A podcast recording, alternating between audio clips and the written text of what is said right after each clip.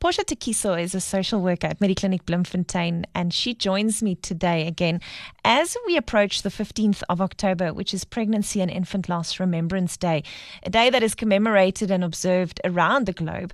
Portia, welcome back to OFM. Thank you, Yolanda. What are some of the coping mechanisms? Um, I spoke to a mom earlier this week that shared her story about losing her little one at 26 mm. weeks. How do you cope with that? You know, one of the coping mechanisms that we always encourage them, it's keeping a journal. Normally, when women are pregnant, they always like writing the journal of their pregnancy journey. So instead of them destroying or throwing away the journal, they can actually continue that journal, share their emotions, share the, the expectations that have actually been diminished by the whole loss. And secondly, if it's possible for them to hold a memorial for the child, they can actually involve the next of kin, like your relatives, the siblings as well, to be part of the memorial or the ceremony, just to send the baby off.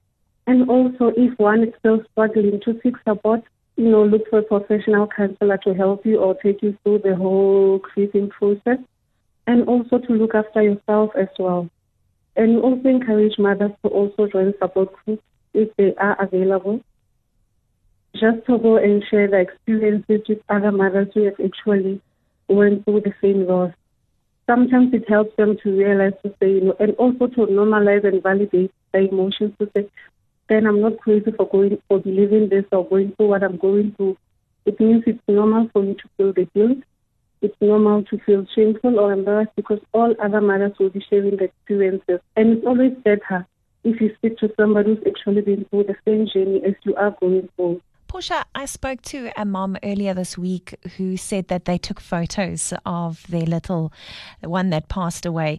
What is your opinion of this and how does that help with the grieving process?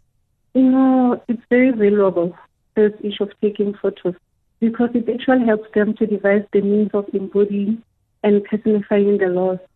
Because those people, in, according to our society, if you actually miscarried or if you are the silver, they don't recognize the child as a person. So having the photos is actually it actually testifies to say there's a proof because we believe when we see something. If you can't see it, you don't believe it. So, so it actually gives them sense of calmness